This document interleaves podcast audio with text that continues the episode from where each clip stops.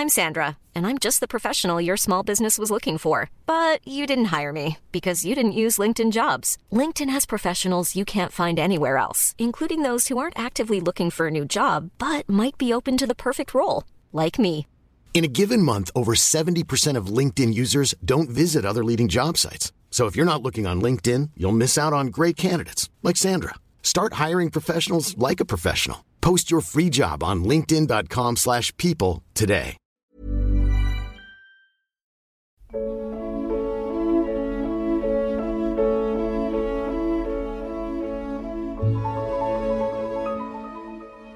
سلام خدمت شنوندگان عزیز پادکست گافگا. قسمت دهم ما رو میشنوید. اپیزود ویژه مصاحبه اختصاصی با جناب آقای شیروانی فیلمساز مستقل ایران. من آریانم و پدرامم کنارمه. پدرام. سلام منم پدرامم. آقای شیروانی شما هم اگه سلام علیکی هست بفرمایید. بله من که همیشه سلامم. دستتونم درد نکنه. آقای شیروانی یه توضیحی اول من می‌خواستم که راجع به سینمای آلترناتیو و سینمای مستقل کلا برای شنونده ها بدید که کلا این سینما چیه کارش چیه کجاست و چجوریه. حالا اگر منظورتون مشخصا سینمای مستقل ایرانی هست که طبیعتا مخاطب فارسی زبونه بنابراین ما تعریف ملی و بومی خودمون رو باید داشته باشیم ازش. در حال حاضر که خب حالا اوضاع سینمای مستقل که خوب نیست یعنی آدم باید خیلی سعی کنه تا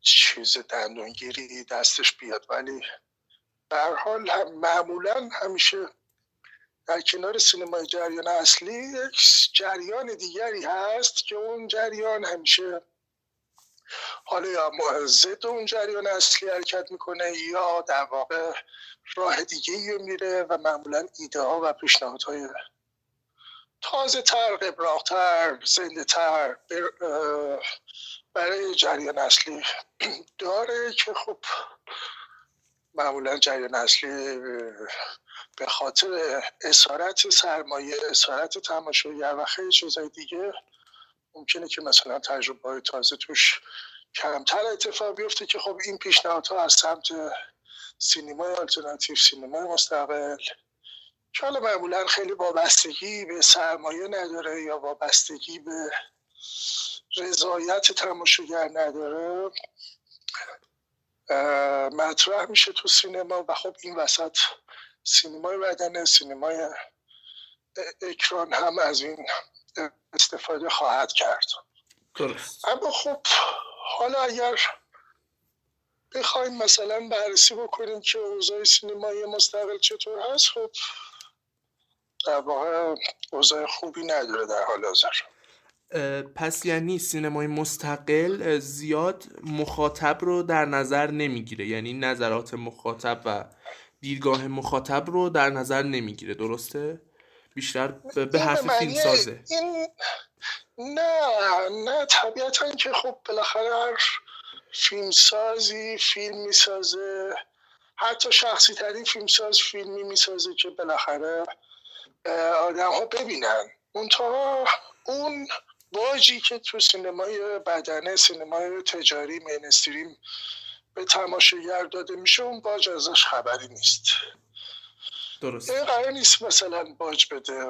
من همیشه یاد فیلم می- میزری میفتم. یک نویسنده کتابشو داره می‌بره. برای چاپ سقوط می‌کنه با ماشینش توی دره و یک اه، زنی اونو پیدا می‌کنه از کما درش میاره ازش مراقبت می‌کنه و تش وقتی اون به هوش میاد مدیون این زن میشه. میگه من خیلی ممنونم که تو من نجات دادی. خب دیگه من برم که کتاب بدم ناشر چاپ کنه. و این وسط آدم یه کجا؟ من کتاب خوندم موقعی که تو تو کما بودی. با پایانش موافق نیستم. باید پایانش رو مطابق میل من عوض بکنی. آها آها از اونجا یه آدمی میفته توی یک مخمسه ای که اصلا خودش هم خبر نداره و بعد مطابق میل مخاطبش قصه رو عوض کنه. همیشه این فیلمی که تو ژانر ساخته شده برای من مستاق بارز اسارت تماشاگره. اسارت مخاطب. حالا این اسارت مخاطب با سرمایه هم در ارتباط مستقیمه چون سرمایه جامعه سرمایه داری در واقع می‌خواد فیلمی بسازه که کاسبی کنه پول در بیاره ازش. بنابراین این وسط فیلمساز ناچاری که در جایگاه کارگردان باشه و ناظر کیفی و آن چیزی که بازار میطلبه رو بسازه. ولی خب ما اینجا در سینمای مستقل یا سینمای آلترناتیو حتی واژه کارگردان رو هم به کار نمی‌بریم. ما میگیم فیلمساز فیلم میکر تفاوت فیلمساز و کارگردان در اینه که خب حالا فیلمساز تکنسیان نیست. قرار نیستش که قصه و فیلمنامه کسی دیگه ای رو به سفارش یک کمپانی بیاد بسازه و در نظارت بکنه مثلا روی پنجاه تا صد تا آدم که حالا کارشون رو درست انجام بدن. اینجا ما تو سینمای جریان مستقل یا ضد جریان معمولا فیلمساز هایی باشون سر کار داریم که معمولا قصه های خودشون رو می‌سازن. گروه محدود دارن لو باجت کار می‌کنن با بودجه کمتر تا بتونن آزادتر رفتار کنن. حالا یه چیزی که لازمه که راجبه اصلا حالا جریان اصلی و جریان آلترناتیو توی همه هم هست تقریبا. هم توی تئاتر هست توی داستان نویسی هست توی سینما هم هست. با مدیوم بودنش یه اعتراضی یه پیامی که جریان آلترناتیو داره یعنی هویت جریان آلترناتیو در حقیقت اینه که صحبتش اینه که جریان اصلی یه ساختار به یه ساختار رو تعریف کنه و میگه که تو این قالب میشه داستان رو راحتتر اصطلاحا به مخاطب رسون و مخاطب پیرو این شکل و هویت جریان اصلی میشه. گذر زمان باعث میشه که اصالت اصالت و هویت شخصی و فردیت تولید کننده که حالا هنرمند بازیگر بازیگر تئاتر بازیگر سینما داستان نویس در درجه دوم از اون ساختار قرار می‌گیره. آلترناتیو اومده که اون فردیت ها رو برگردونه در حال حالا هر فرمی در واقع وقتی که هر چقدر تازه باشه هر فرمی. بالاخره همه پیشروترین فیلم ها در ابتدا پیشرو هستن و بعد تبدیل میشن به فیلم های کلاسیک. هر فرمی در ابتدا ممکنه پیشنهاد تازه باشه. اما وقتی که ما مصرفش می‌کنیم حالا ما به عنوان بازار به عنوان مخاطب یا تولید کننده که در واقع میاد مثلا بر اساس تقاضا یه چیزی رو تولید می‌کنه. خب طبیعتا اون نوع سینما با بودجه های خیلی هنگفت باید در قالب های امتحان پس حرکت بکنه. بنابراین توی ژانر حرکت می‌کنه. ژانرهایی که سالهاست جا افتاده و امتحان پس داده شما بزرگترین فیلم ها فیلم های عظیم رو وقتی قصه شو میایی خلاصش می‌کنی می‌بینی که کلیشه ای بیش نیست. شاید حتی یه خطی هم تعریف کنی شاید فیلم فارسی های خودمون بشه. مثلا تو تایتانیک رو بیا قصه رو تعریف کن یا بین ستاره نولان رو بیا قصه رو تعریف کن می‌بینی که هر کاری کردن در واقع در concept اصلی در plot اصلی کاملا تو کلیشه ها حرکت کردن. درست. بالاخره اون قالب قالب های امتحان پس داده تبدیل شده به ژانرهای سینمایی که خب حالا آدم بیشتر تو اون ژانرها حرکت می‌کنن. اما سینمای الترناتیو حالا میاد انگولک می‌کنه ژانر رو در واقع ور میره دوست داره مرزهای سینما رو باش بازی کنه. توش بازیگوشی بیشتری داره تجربه گرایی داره. و معمولا هم بالا برحال بیشتر شاید جوانترها قبل از که آلوده بازار بشن بیشتر این سمت هستن. بعد کم کم حالا اسمی در می‌کنن و بالاخره دیر یا زود بازار اونها رو میبله دیگه. بازار میبله. حرفتون کاملا درسته. سلیقه ها و یه جور اون تجربه های امتحان پس داده تبدیل میشن به ژانر. سوال بعدی اینه که میشه یه تاریخچه از سینمای آلترناتیو و کلا سینمای آلترناتیو ایران بگید که اصلا چه کسی سینمای آلترناتیو رو وارد ایران کرد از, از من تا در تاریخچه حرف نزنیم؟ یعنی نپرس برای اینکه ازم بهتره که به یه آدم محقق رجوع کنی برای این کار یا خودت سرچ بکنی. هر کسی راحت می‌تونه سرچ بکنه. درباره تاریخچه سینمای دیگری که سینمای نامتعارف هست حالا در ایران. ولی در حال تجربه ها همیشه در, سینم در جامعه ما حالا جامعه سینمایی هم بالاخره برگرفته از فرهنگمونه. معمولا تکساز هایی اومدن خوب نواختن ولی عموما تبدیل به موج یا جریان نشدن یعنی حالا اصطلاح مثلا میگیم موج نوی سینما ایران دهه چهل. خب اونم حالا خیلی بحث روش هست که این موج نبوده. حالا نهایتا هفت هشتا فیلمساز بودن یا اینها متفاوت از بقیه یا سینمای غالب که موقع فیلم فارسی بوده یا امروز که فیلم فارسی اسلامی هست.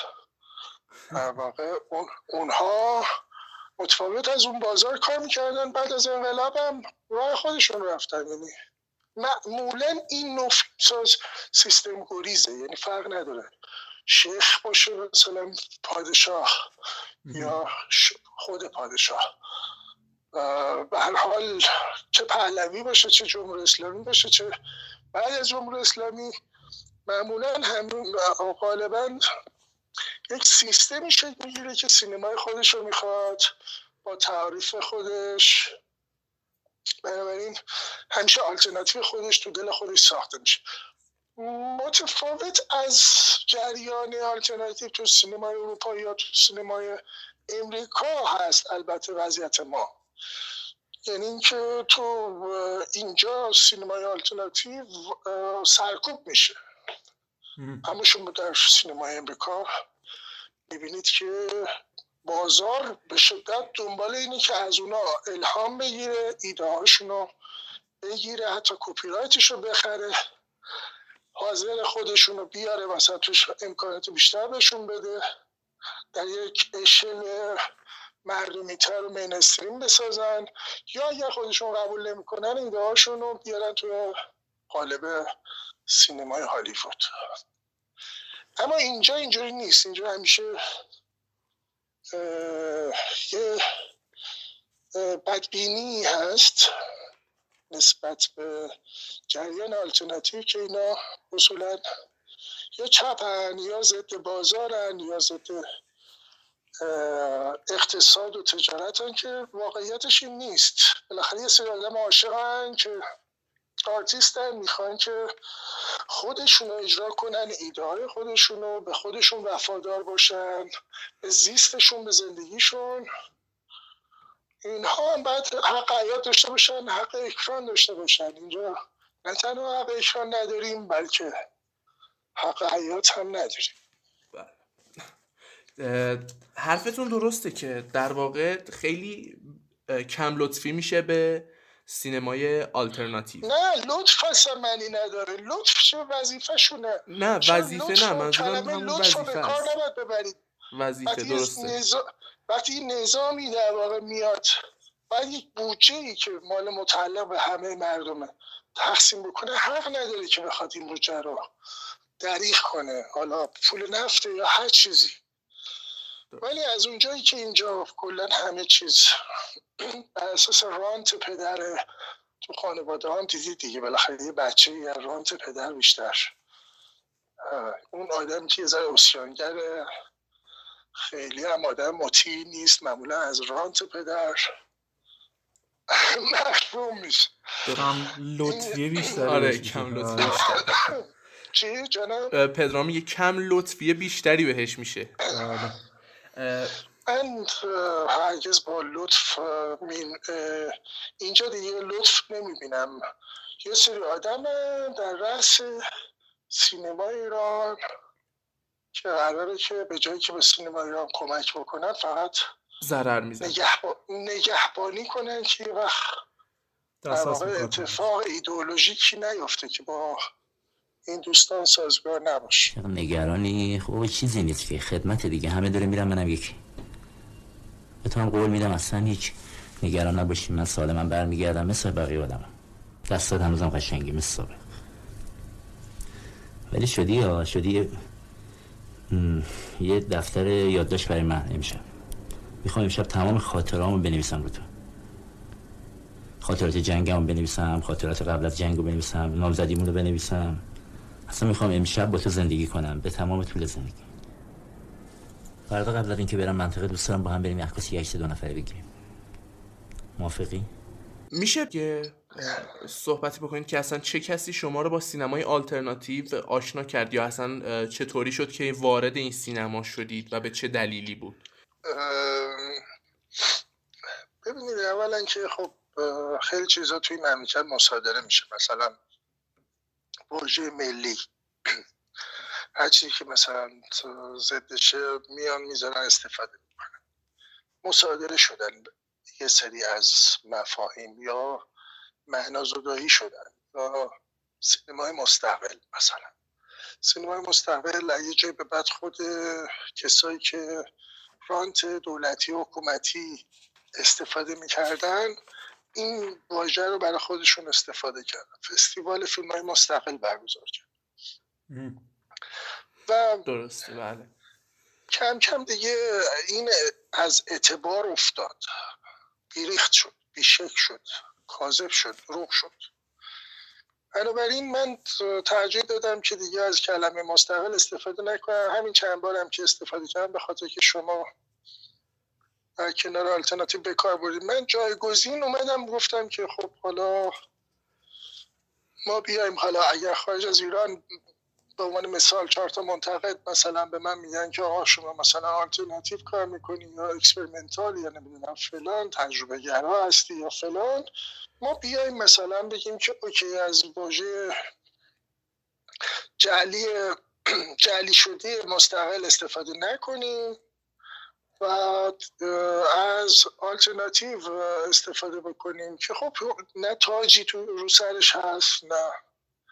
در واقع جایگاهی تعریف تعریف جا افتاده ای ازش وجود نداره. چون اگه تعریف جا افتاده ای ازش باشه یا اگر جا صاحب جایگاهی باشه دیگه آلترناتیو نیست.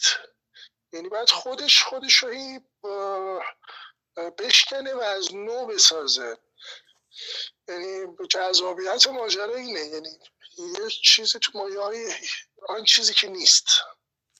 درست. پس من یه معذرت خواهیم باید بکنم. معذرت می‌خوام که از از لفظ مستقل سینمای مستقل استفاده کردم. یه باید بگیم نه نه نه همه استفاده می‌کنن. عیبی نداره. من من ترجیح میدم استفاده نکنم. مسخایی هم نمی‌خواد بکنم. دستتونم درد نکنه. پدرام؟ راجبه شما به نظرتون حالا هم دوره خودتون و هم دوره خودتون یه موج مستقل داشت تشکیل می‌شد که خونسا شد یا در حد موج هم, نبود حرکت نسل هم دوره های هم دوره های من خیلی فیلمسازه خیلی خوبی بودن و هنوز هم به نظر من پتانسیلش دارن که در واقع کمی کمتر وسوسه بازار بشن و کارای دلیتری بکنن که به خودشون با خودشون بیگانه نباشه. فیلمسازهای خوبی بودن. همه که اینا عمدتا تو نیمه دوم دهه هفتاد فکر کنم مثلا همزمان با اصلاحات سال هفتاد و شیش هفت اینا. اینا از فیلم کوتاه کشف شدن اومدن در واقع پیوستن به سینمای بلند داستانی. اونجا همطور کم کم کم کم کم کم. شاید عوض شد. مثلا یه جریانی هی فش می‌داد به مثلا جریان تندرویی که خیلی دوست داشت تو فستیوال های خارجی باشه اما نبود. قابلیتشو نداشت که بتونه باشه. شروع کردن این در واقع تخریب کردن این نوع سینما. یعنی سینمای مستقل رو ما اسمشو گذاشتن سینمای جشنواره‌ای یعنی در واقع داره برای مشتری خارجی فیلم می‌سازه. حالا ممکنه که مثلا برخی از آدم ها بالاخره بر اساس فرمول فرمول داخلی برای تماشاگر داخل بسازن یا بر اساس فرمول خاصگاه و میل اورینتالیستا فیلم های اگزوتیک بسازن ولی این اصلا شامل این جریان نمی‌شد که فیلم های متنوعی داشت ساخته می‌شد توسط آدم هایی که عمدتا فیلماشون نزدیک به خودشون بود. حالا مثلا شهرستانی بودن اومدن مقیم تهران حالا مثلا فیلم یا رفته تو شهر خودش ساخته یا تو فضایی که میشناخته ساخته تهرونی بودن حالا فیلم شهری تهرونی ساختن. بالاخره صداهای مختلف حالا مثلا از فیلم های روستایی بگید تا فیلم های شهری. حالا البته خود منم فیلم اول کوتاه هم سال 77 76 77 مثلا دایره فیلم شهری بود. موقع خیلی مد بود فیلم روستایی ساخته می‌شد. من چون حالا تهرونی هم بودم و شهر رو بیشتر دوست داشتم فیلم شهری بسازم. خب هی اون موقع ما با همکارامون و همدوره هامون بحث اینو ما باید سینما شهری رو زنده بکنیم. که همینجوری خوشبختانه مثلا همینجوری رفت به سمت فیلم هایی که مدرنتر شدن یه زدیتی با شهر ندارن. خب همونطور که خودتونم می‌دونید در واقع اما نگاه حاکم نگاه دولتی حاکم همچنان میل داره که ما در واقع یک فیلم هایی که بیشتر متمایلن به سنت و نمی‌دونم. بومیگرایی روستا و بومیگرایی و این چیزها که اونم حالا جای خودش رو داره ولی اونا دوست دارن اینجا کلا غالبا سینما اونجا پیش که خب نهایتا وزش در ادامه اینجوری شد که این سینما رو اومدن کم کم تخریب کردن. مثل مثلا واژه روشنفکری که تو فرهنگ ما اینقدر دیگه ناسزا بهش گفتن و تخریبش کردن یه حتی ماها خودمون اگه می‌خوایم روشن فکر باشیم یا روشن بین باشیم از این واژه با خجالت استفاده می‌کنیم یا این اتفاق افتاد. یعنی اعتماد به نفسی که به وجود اومده بود توی بچه های فیلمساز مستقل اینو ازشون گرفتن و نهایتا همینجوری کم کم کمک رسید به جایی که در واقع اون ده سالی که حالا شاید مثلا قرب هم ده بیست سالی که از دهه 90 حالا شاید مثلا رو سینما ایران فکر کنم مثلا دهه 90 رو ایران خیلی فوکوس بودن بعد دیگه مثلا بعدش رفتن رو سینمای چین و همینجوری بالاخره این کنجکاوی بیرون ایران بالاخره همینجوری سینما و سینما میچرخه و خب اگر سینما ایران لحنش رو عوض نکنه تازه نکنه خودش رو خب و اون جایگاه بین هم خب از دست میده. این وسط رسید به جایی که دیگه هنر تجربه به وجود اومد که خب در ابتدا شعارها و اسم خوشگلی که داشتید خوشگل بود و شعارهای خوبی هم داده شد. اما اون در ابتدا مثلا بالاخره مخاطب تشنم استقبال کرد ولی بعد از چند تا فیلم که دیگه فیلم های انتخاب شد و نمایش داده شد که کدام هنر کدام تجربه بعد اسمشون میذاشتیم. دیگه بدبین شدن آدم و دیگه هنر تجربه هم یه جوری اخته شد. هرچند که بله. هرچند که در از ابتدا من به هنر تجربه به دلیل اینکه بالاخره یه سرش در نظر وزارت ارشاد هست امیدی نداشت. همون کاری که با موسیقی زیرزمینی کردند و اومدن گفتن بیای تو پژوهشکده های پنجاه نفره با پنجاه تا تماشاگر اجرا بکنید و همه رو راضی کردن به اینکه پژوهشکده ها ارضا بشن و بعد کنترلشون کردن. همونطور سینمای مستقل رو هم به واسطه هنر تجربه اختی کردن. یعنی به جای که دوستان و همکارای ما به جایی که فیلم های خودشون رو بسازن باشه و خیلی درگیر قوانین سانسور در سینمای اکران نباشن. ناچار شدن وسوسه شدن برای اینکه حالا پنجاه نفر آدم ببینتشون یا بشناستشون برن و با قوانین سانسور فیلم بسازن و عملا سینمای مستقل اخته شد. و موازی باهاش شروع کردن در واقع وقتی که این اخت این اختگی اتفاق افتاد شروع کردن پول خرج کردن.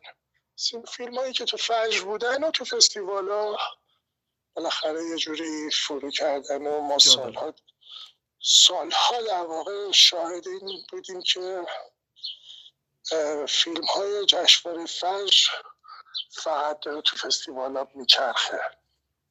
که خب حالا خیلی هزینه هنگفتی برای انجام می‌شد برای اینکه لابی بکنن تا بتونن فیلم ها حتی تو بخش جنبی فستیوال ها باشن و عملا اونجا هم به دست بودن که ما خیلی راستشو بخواید.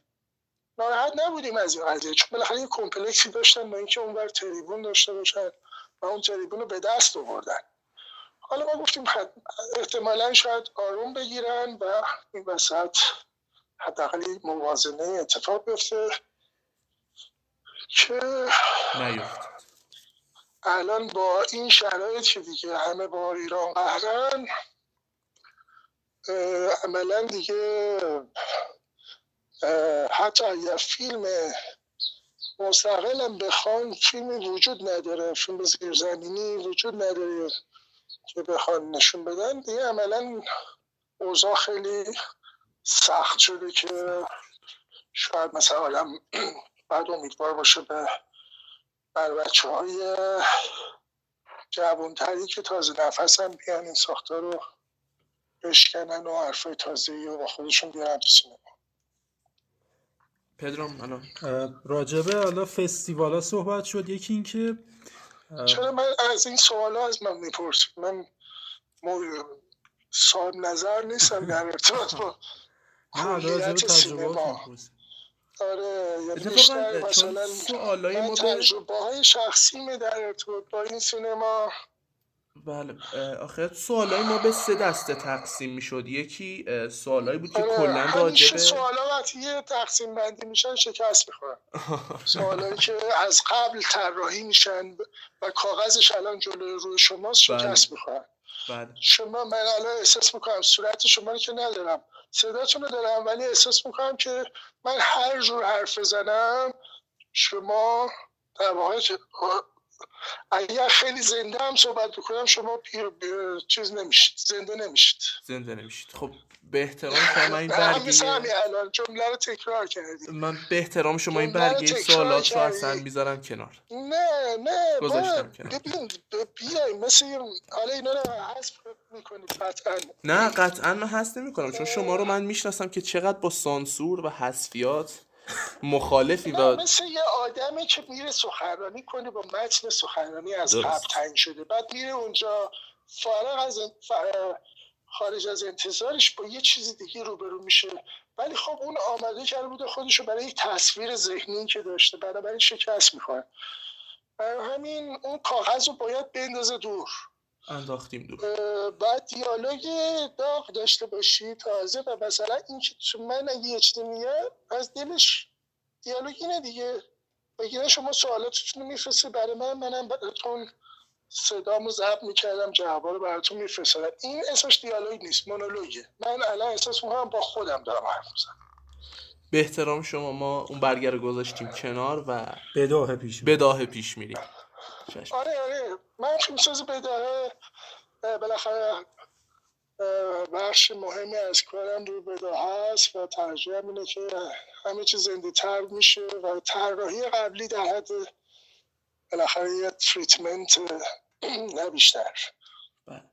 آره. اینو برای برای کار شما گفتم وگه نه دستتون هم درد نکنه بابت برنامهتون پادکستتون حالا به جز پادکستی که با من دارید زنده تر و موفق تر از آب در بیاد پدرام اون سوال تو بپرس. حالا شما خودتون یکی از سوال رو جواب دادین توی صحبتاتون راجع به بداهه بودن. که اصلا چه جایگاهی داره بداهه برای شما. راجع به فستیوال صحبت کردیم من سوالو بداهه می‌کنم. اون که رو برگه بوده و فراموش کنم. خیلی شما موفق بودین توی فستیوال خب این در شکی نیست. و اینکه قاعده کار داره فستیوال یعنی اینکه از چیزی خوششون میاد. سلیقه خاصی آره. دارن فستیوال ها فستیوال شرقی و غربی. خیلی خیلی آدم موفقی تو فستیوال خودم نمی‌دونم. درسته که حالا حضور بینالمللی فیلم ها این 18 تا فیلمی که ساختن زیاد بوده 400 500 تا احتمالا بوده حضور بینالمللی داشتن. یا جایزه هایی گرفتن که نسبت به خیلی جایزه های کمتریه. به همین دلیل خودم و آدم موفق فستیوال ها نمی‌دونم. و همیشه اولویت تماشاگر یعنی فکر می‌کنم من اون دست از جز اون دست فیلمساز هستم که نه اولویت مثلا سینمای کشورم هستم که مثلا بتونن منو حزم کنن تو اکران یا سینما نشونم بدن. نه بیرون ایران اولویت اون نگاهی که اونا عادت دارن از خاورمیانه مسلمان ایرانی. داشته باش داشته باشن. یعنی بهتر بگم که معمولا فیلم هایی که یه کمی اگزوتیک تر بودن. موفق تر بودن بله برای غربی ها همچنان اینجوری. اون تو اونها هم هر چقدر خب بیشتر فیلم ببینن از این مملکت چون صدایی که از اینجا به جز شوش و بیرا که در نمیاد. و میمونه سینما. موسیقیمون هم اونقدر جهانی نیست. ادبیاتمون همینطور خیلی قابل ترجمه شاید نبوده یا خیلی نمی‌شناسن. میمونه سینما. فرش و پستمون هم که در واقع افتاده دست دیگران مونده سینما فقط. حالا این سینمایی هم که ارائه شده خستن ازش. چیز تازه می‌خوام. چون از دست داده بالاخره یه سری از کارگردان ها فیلم ها اینطور بگیم آره فیلم هایی رو داشتیم که حالا بالاخره با سانسور سرکوب شدن یا فوت شدن و اون خلاقیتی که مثلا ما قبل تردیدیم و الان نمی‌بینیم توی سینما ایران. بله دیگه. بله به حال یکی از پرچمداراش و این سینما که اصلا رو دست داد و ایشون یه نفر نبود. پرچمدار بود و خب بالاخره باعث شده بود که این نوع سینمای آلترناتیو در واقع یک کنجکاوی به وجود بیاد نسبت به این سینما و گذشته از این دلگرمی بود. خیلی از بر بچه هایی مثل حالا چه نسل من چه نسل بعدتر. که بالاخره یه پدری هست که سریعش رو قبول داریم نفس گرمش رو مثلا دوست داریم حضورش رو و بالاخره فیلمی ساختی دوست داشتی مثلا یه اولین آدمایی که ببینن مثلا یه کشور کیارستمی باشه. ولی وقتی نداریش و از اون سینمای جهان میره به سمت یعنی خیلی از فستیوال ها به بحث ایران فقط نیست. خیلی از راستگراها میان به قدرت می‌رسن. به همون دلیل به همین دلیل وقتی رئیس جمهور یا دولت مثلا در آلمان یا در فرانسه یا هر جای دیگه دست دست راستی میافته یا امریکا همه چیز میره دست راستی میشه و مدیرای فستیوال هم همینطور محافظ کار میشن و خب فیلم ها میره به سمت راست. اون چیزی که محافظ کارتره بله. نه نه محافظ کارتره. یعنی در واقع سینمای محافظ کار. یعنی همسال فونتریه هم مثلا فونتریه گاسپارنوه و فیلمسازایی از این نوع که اوسیانگرن و حالا ساختار شکنن مثلا میرن تو بخش جن... میذارنش بخش جنبی کن. نشونشون میدن یا اصلا نشونشون نمیدن. این جریان تو ایران هم خب همینجوری رفته رفته اتفاق افتاده. الان خب ما تو سینما مینستریم اون با فاصله فرهادی خب حضورش غنیمته ولی بالاخره ممکنه از اگر من از نظر دیدگاه یا نوع فیلمسازی اون سینما رو خیلی نپسندم ولی آدم نمی‌تونه کتمان بکنه که با فاصله از فیلمسازای دیگه. مینستریم ما سینمای جریان اصلی ایشون جلوتره. اما جریان اصلیه. تهش به جریان اصلیه. یعنی سینمای قصه با سوپر ها که قراره که مثلا پول بیاره پول ببره در واقع یه جوری بازار ارز و تقاضا این وسط بچرخه. ما بریم بیرون سینمای جریان اصلی حرف می‌زنیم که یه هوای تازه تری شاید بیاد از سمت جوانایی که واقعا تازه نفسن و اینا نباید آلوده بشن در ابتدای کارشون برن. کارمند سینماشن و مثلا پنج تا آدم بشینن تو وزارت ارشاد تصمیم می‌گیرن که این فیلمو چجوری بسازن اینا. آیا اصلا بسازه یا نسازه؟ آیا تمام جنون و پشن و شور آدمه تو همون فیلم اول عبه میره. بله. تجربه شو داشتیم اتفاقا که ما دو سال یه نمایشنامه رو نوشتیم بردیم ارشاد و ایراد گرفت گفت که سیاسیه و کلا لغو شد پروژه و شکست بله. خورد. الان کلا وقتی بخوای خودت باشی سیاسی. بله. یعنی هر کسی بخواد اگر خودش رو اجرا بکنه سیاسی. سیاسی. حرکت سیاسیه. تو شبیه یونیفرم اکثریت لباس نپوشی. از سر و گرفته تا خونت همه چیز داره کنترل از راه دور. به تو دیکته میشه که چطور باشی. و یه نه امثال من که مثلا چند بار ممنون کار شدیم و این حرفا مثلا سینمای خطرناک سیاسی که مرگ بر فلان درود بر فلان نداشتیم که. سینمامون اونقدر خطرناک نبود برای حاکمیت. ولی باید مثلا در حصر زندگی کنیم هی روز به روز محدودیت هم بیشتر شده و همه جور امکانات دریخ شد. مثلا امکانات 15 سال پیشمون نداریم. که بخوایم مثلا فیلم بسازیم پشت هم. حالا پشت هم منظورم مثل قبله. مثلا قبل از سه سالی بار. بله بله. برای همین آدم خودش ناخداگاه با این که همه چیز ساده شده به خاطر دیجیتال و این داستان ها هر کسی تو خونه خودش استودیو یا با یه لپتاپ یا دوربین یا استودیو سیاره. اما یا می‌بینی که خبری نیست. انگار فیلم اونطور که باید شاید فیلم های این تیپی بیرون نمیاد. سخت شده از اون بر چون بالاخره فیلم سازم feedback احتیاج داره.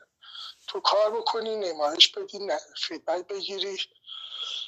این بین, بین دو تا کار یه استراحتی بکنی خالی شی دوباره باز پر شی باز فیلم بعدی اما دیگه این شکلی الان معیوب شد یعنی حالش خوب نیست. بله. یعنی قبلا می‌گفتیم حالش خوب نیست. الان فکر کنم حتی به اینم فکر نمی‌کنن دوستان. حالش شما خوب نیست. شما شخصا به نظرتون حالا شبکه های اجتماعی یا فضای اینترنتی مثل یوتیوب یا ویمئو این خلا نمی‌تونن پر بکنن؟ با اینکه خیلی هم درگیر این چفت و بسا هم نیستن. جایی نیستن که بشه این خلا رو به خاطر کرونا من دیدم که اولین فیلم آقای آتمیکه ادعا کرده بود که اولین فیلم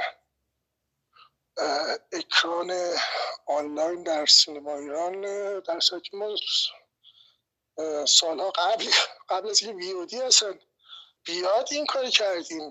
سال 94 من 18 تا فیلم رو 18 تا فیلم رو رو وبسایت. منتشر کردیم. و در واقع تبعاتش رو یکی از دلایل معنوکاری همون این بود که اونا می‌گفتن این بدآموزی داره برای فیلمسازای جوانتر و جلوی انتشار رو متوقف کنی فعلا وگرنه تبعاتش فلان بیسار ولی ما کردیم این کار رو حالا تبعات داشت. کلی نمی‌دونم. فیلتر کردن سایت ها بله فیلتر سایتتون.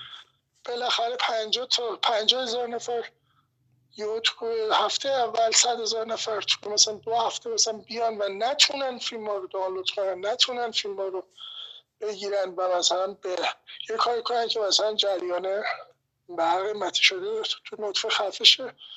و بعد یهو می‌بینی که خب بالاخره اون تایم من مثلا به این آقایون ارشاد می‌گفتم که چرا این حرف می‌زنید؟ خارج از ایران الان مدت هاست این جریان رو افتاده.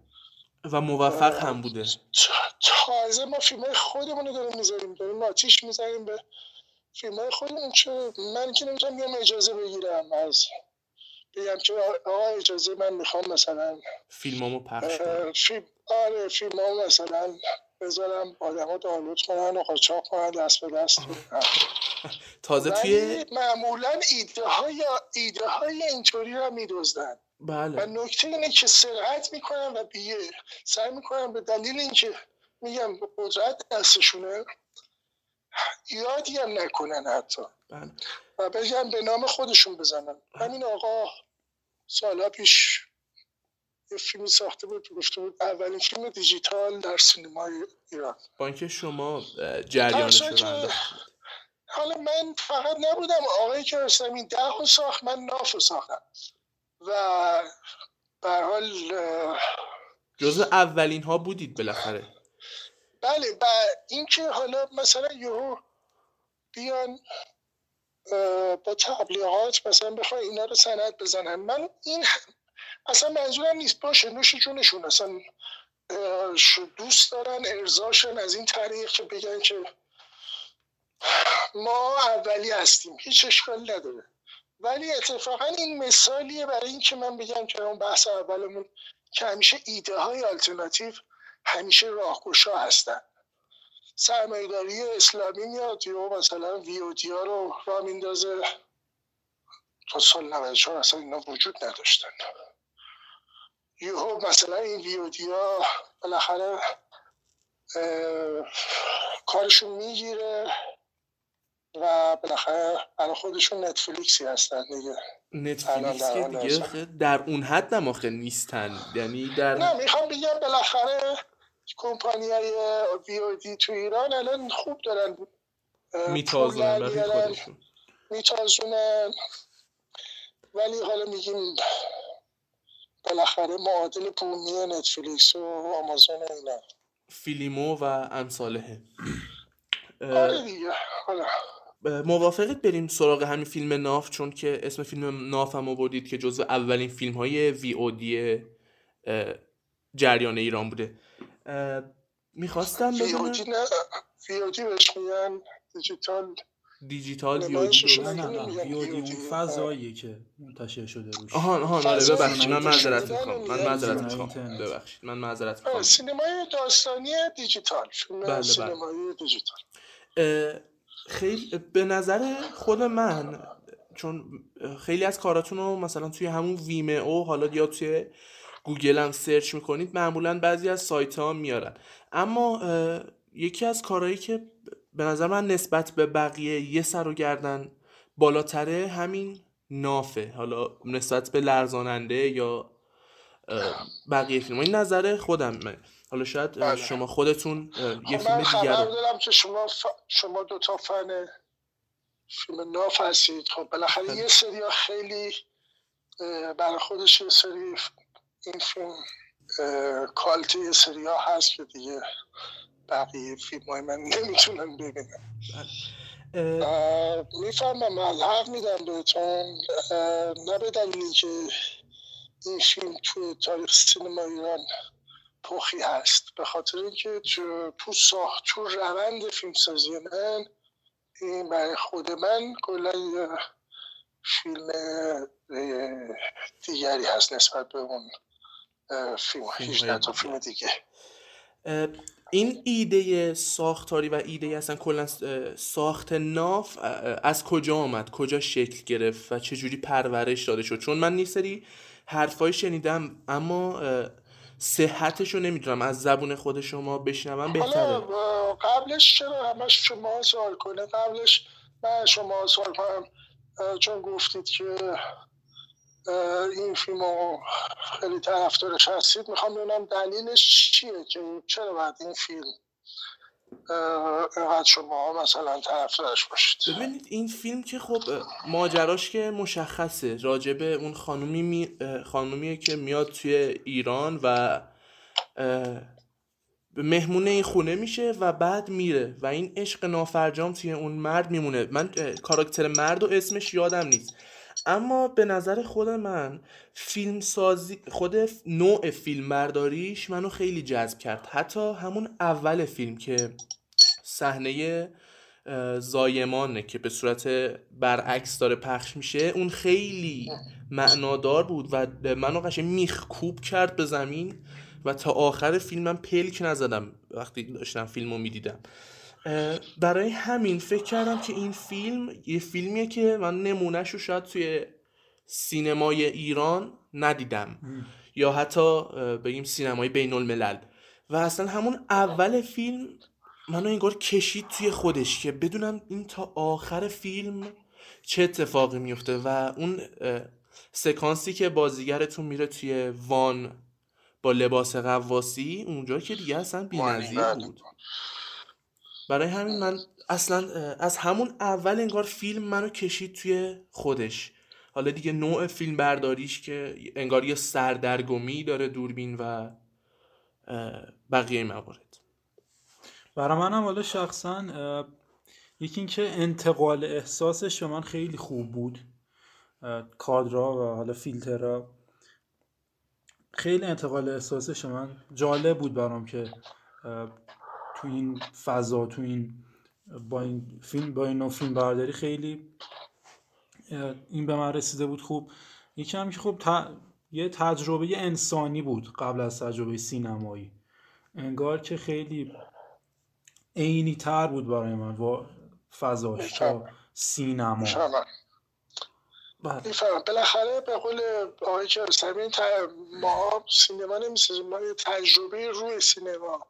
شاید داریم کار می‌کنیم. یه چیزی که قرار نیستش که تو اون تعریفی که ما از سینما داریم به شکل عمومی مثلا بخوایم حرکت بکنیم. خب حالا شاید برخی این کرم داشته باشن که بخوان این ورا رو برن با مرزهای سینما. و خب حالا اغلب هم سینفیلن و بالاخره یه تاریخ سینما رو شونه شونه دوست دارن فیلم ببینن از رو فیلم ها فیلم بسازن یا مثلا خیلی حالا شاید زیست خودشون رو نسبت بهش غافل باشن یا نمی‌دونم. به هر دلیلی جذب گونه از سینما بشن که دوست دارن. ولی خب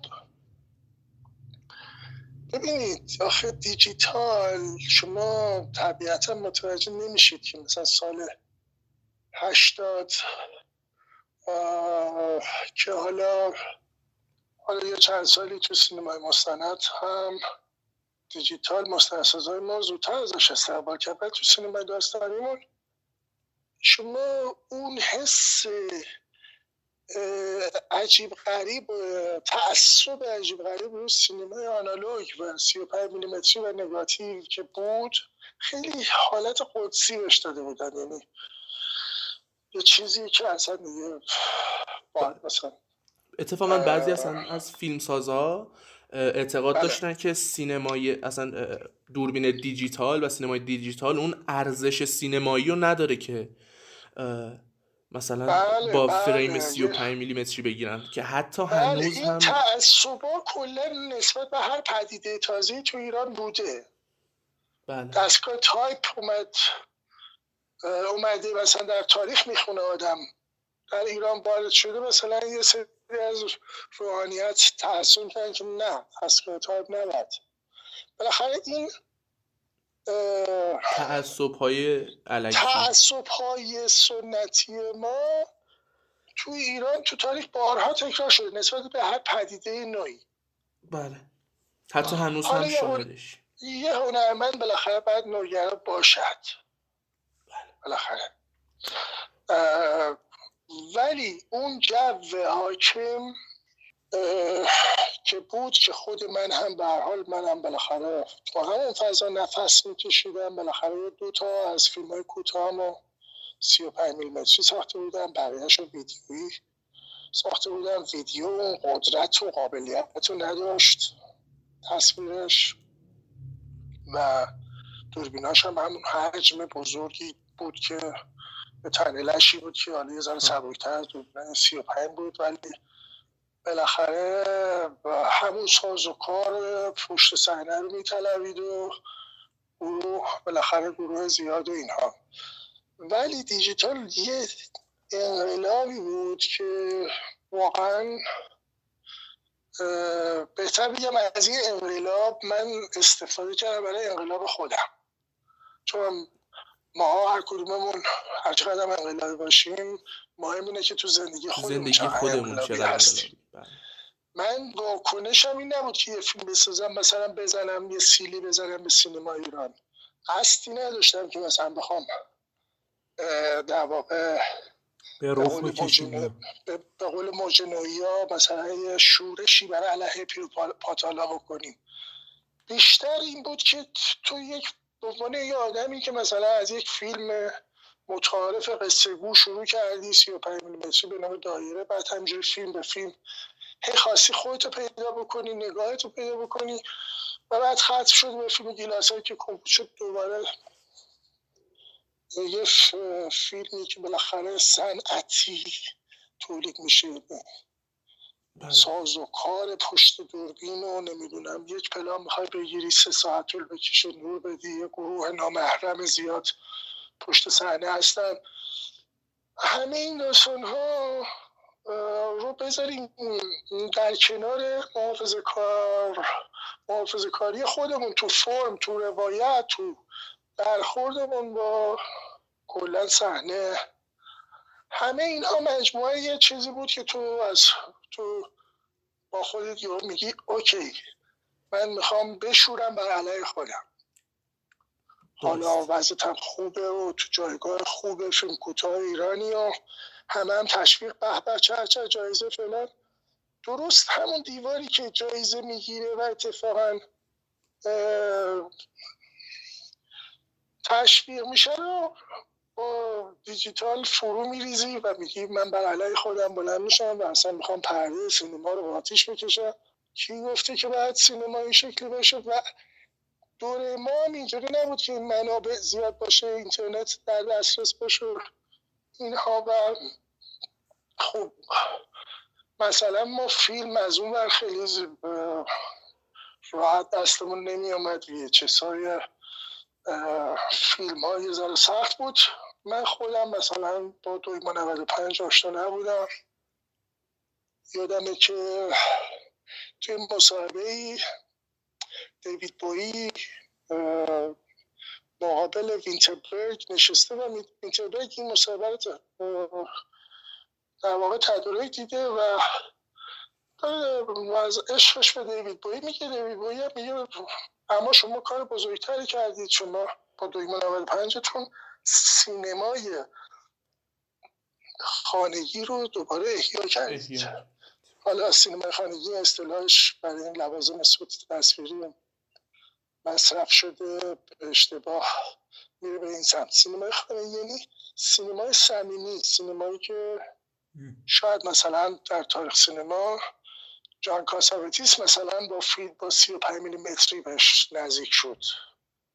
دوربینای 16 و 35 یک فضای بیشیل پیله انسانی پر از احساس و انتقال احساس در حد اعلا و موقعیت هایی که و نشون دادن وضعیت هایی که شاید مثلا تو سینمای اصلی امریکا وجود نداشت و این آدم مثلا تو سینما اووردش. انگار مثلا بیایم جلو تا برسیم مجموعه فرانسه که مثلا حالا اونا یه جور دیگه توقیان کردن و خب مجله داشتن کاریدور سینما رو داشتن. آندر بازن رو نمی‌دونم برحال یه سری متفکرم پشتشون بودن. اینا دست به دست هم دادن و مثلا یه تعداد فیلمساز بودن که در عین حال که تئوریزه می‌کردن statement هاشون و عقایدشون رو تو مجله کایه دو سینما اومدن حمله کردن حمله ور شدن به سینمای ترسو پیر پیر و فرتوت فرانسه. بعد دیگه بعد از اون اتفاق ما دوگما 95 داشتیم که خب من دوگما رو بعد از فیلم ناف آشنا شدم و همین فیلم اتفاقا فیلم اول دوگما فستن زیافت وینتربرگ به سیلی محکمی بود. یا مثلا فیلم ابله ها یه فونتریه اینا. خب به حال من فکر کنم ناف هم یه رو کرده اونجوری داشت. منطقه برای من خیلی غریزی تر بود. بله. واسه شو بخواید شاید مثلا یه فیلم هشت متری داور بودی میده جای داور فیلم کوتاه که اشتباهی به جای فیلم کوتاهش فیلم عروسی متری مثلا. همینو می‌خواستم اتفاقا بپرسم چون که اینو من شنیده بودم. فرستاده بود و بچه های داور گفتن خب در بیاریم و اینا. گفتم چرا در بیاریم؟ ببینیم. این خیلی بهتر از فیلم که ما تا تو این چند وقت دیدیم. دیگه حالا به اصرار من یه بخشایی دیدیم و خب یک دایی سمجی داشت راجع مثلا خانوادهش و اینا انگار به مرور زمان همجوری خود خود می‌گرفت. مثل روی کردی که ریچارد ریچارد لینکلیتر مثلا داره به سینما که حالا شخصیت ها ثابتن ولی این زمان هی پنج سال شیش سال هفت سال ده سال 15 سال 20 سال میگذره و اینا هی پیرتر میشن شخصیت یا حال اینجوری داشت و سامت هم بود. خیلی خیلی شگفت زدم کرد و گفتم که من چقدر دلم می‌خواد یه فیلم اینجوری بسازم که ظاهرا هوم ویدیو باشه ولی کاملا طراحی شده. و ما احساس نکنیم دوربینی وجود داره و واسطه رو حذف کنیم.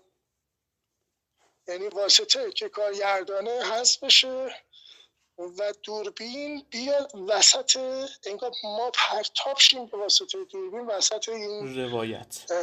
خونه مجردی که حالا همه مردن و یک زنی حالا چند روز مهمونشونه و در واقع و اون زنانگی رو در این پنج تا مرد بیدار کرده و یه اندی کمی هم اونجا باشه که بهانه هم باشه که برای برخوردهای تصویری نامتعارفی که حالا مثلا توش اتفاق میفته ریشه شاید مثلا برمیگرده به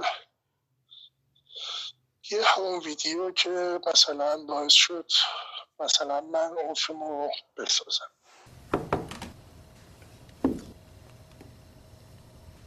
بیداری؟ نمی‌خوام بیام تو فقط یه حرفی باید داشتم. احساس تو رو. احساس منو احساس منو که مگه می‌شناسی؟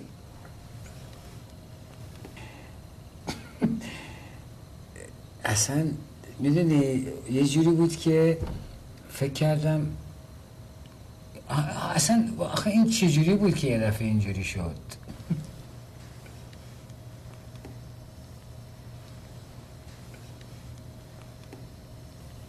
ولی واقعا اصلا انتظار نداشتم که اینجوری باشه. نه مست نیستم. آخه دارم از تو اندرونی باید صحبت می‌کنم. یعنی اندرونی. این آره یعنی دارم بیرونی.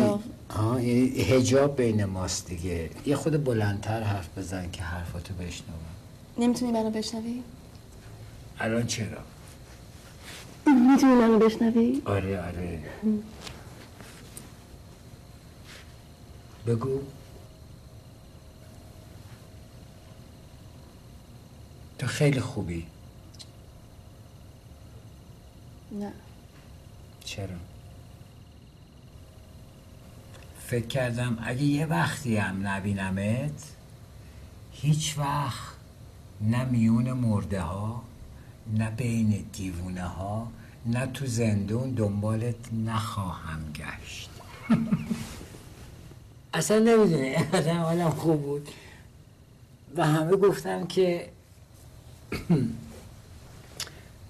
چیستا؟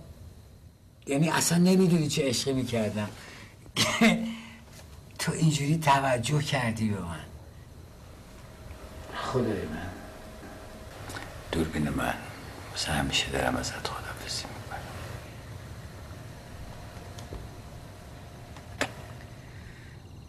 چیستا شاید این به درد تو بخوره رنگ و لابای زندگی تو خیلی بیشتر از مال منه Planning for your next trip? Elevate your travel style with Quince. Quince has all the jet setting essentials you'll want for your next getaway, like European linen, premium luggage options, buttery soft Italian leather bags, and so much more. And is all priced at 50 to 80% less than similar brands. Plus, Quince only works with factories that use safe and ethical manufacturing practices. Pack your bags with high-quality essentials you'll be wearing for vacations to come with Quince. Go to quince.com slash pack for free shipping and 365-day returns.